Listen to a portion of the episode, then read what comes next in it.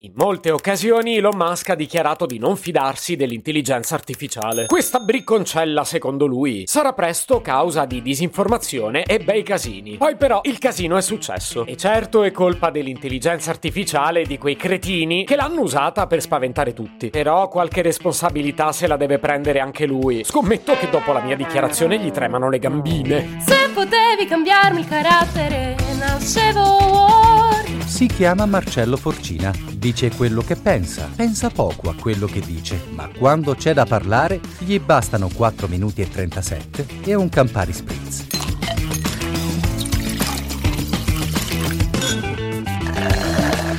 Di quale vicenda parlo? Magari l'avrete letta anche voi. Però ormai avrete capito che mi piace raccontarvi le storie, quindi vi racconto anche questa. Una settimana fa è andata virale sui social la foto di un presunto attacco al Pentagono. Vi la descrivo se non l'avete vista. In foto c'era il Pentagono, ma dai, e accanto un'enorme nuvola di fumo nero che a onor del vero appariva un po' minacciosa. Però devo dire che si notava che era artefatta. E infatti, guarda un po', era stata creata con l'intelligenza artificiale. Un buon tempone a cui prudevano le manine ha pensato bene di crearla e di pubblicarla sui social. Il problema è che ci hanno creduto in molti. E quindi che conseguenze può aver avuto una bravata del genere? Beh, insomma, ha fatto scendere il Dow Jones di 85 punti nel giro di un attimo. Il giochetto ha ingannato persino la borsa americana. E quindi bravo! Complimenti davvero! L'ho capito al volo che eri un gran furbone. Io però a questo punto ho due domande. E magari nel frattempo le avete anche voi. La prima è: com'è possibile che ci siano cascati tutti? La seconda invece è: ma poi, Elon Musk, che cavolo c'entra? Che ci crediate o no, entrambe le domande hanno la stessa risposta. E la risposta è che la foto è stata pubblicata su Twitter. Ah, credo che non basti da sola come risposta. Vi do qualche dettaglio in più. Il simpatico buon tempone, ho deciso di ribattezzarlo così ormai. Dicevo, il buon tempone ha creato su Twitter un account che apparentemente sembrerebbe appartenere a una testata giornalistica molto famosa negli USA. Parliamo di Bloomberg. Vabbè, direte voi, ma si capisce se è fake. È vero, fino a qualche mese fa si sarebbe capito. Quindi se io avessi aperto ad esempio un profilo Twitter chiamandomi Belen Rodriguez, voi avreste capito subito che non ero l'originale. Eviterei di approfondire ulteriormente questo esempio che dite. Oggi però le cose sono cambiate perché basta pagare per avere la spunta blu. E il buon tempone, la credibilità per il suo profilo di nome Bloomberg, l'ha pagata, aspetta che controllo,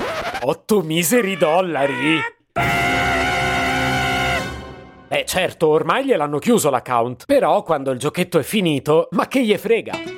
Riassumendo, abbiamo aperto l'episodio parlando dello scetticismo, a questo punto forse anche un po' condivisibile, di Elon Musk per l'intelligenza artificiale. E poi abbiamo rilevato come la sua scelta di mettere le spunte blu a pagamento sia forse riuscita a fare di peggio. Ok, ok, fermi tutti. So cosa state pensando. Twitter è solo un canale. La responsabilità dovrebbe essere solo di chi lo usa e quindi di chi lo usa male. Po' come dire che se ti punto un coltello, la colpa è di chi ha inventato i coltelli. Oppure che se Barbara D'Urso ha un programma, la colpa è di chi ha inventato la TV, anche se uno dei due esempi è più grave dell'altro. La D'Urso, ovviamente. Io ci sto che la colpa non sia di Elon Musk. Forse neppure un concorso di colpa. Su questa cosa specifica, però, quello che vorrei riuscire a capire è per quale motivo, dopo anni, ha pensato di mettere in vendita le spunte blu. L'unica plausibile è per far soldi. Ma parliamo di uno che finanzia le missioni spaziali. Le monetine mie e tue, per lui sono bruscolini. Mi sia chiaro che ho detto mie per fare un esempio. Non ho la minima intenzione di fare la spunta blu. Ah, quando anni fa ero un tweetstar. Forse l'avrei voluta. Ma ora, ora sinceramente non saprei cosa farmene. Trovo così noioso dovermi mettere a diffondere fake news solo per avere il potere di condizionare l'economia globale.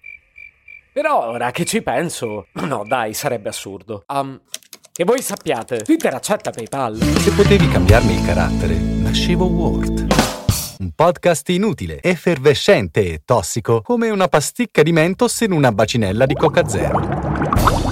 Questa serie è disponibile su tutte le principali piattaforme di podcast: Spotify, Apple Podcast, Google Podcast, Spreaker, Amazon Music e a breve anche sul citofono di casa tua. Stelline, recensioni e follow sono molto graditi. Per due chiacchiere con Marcello e aggiornamenti sui prossimi inutili episodi, segui il canale Instagram Chiocciola Nascevo Word oppure cerca su Telegram l'account Chiocciola Marcellogram.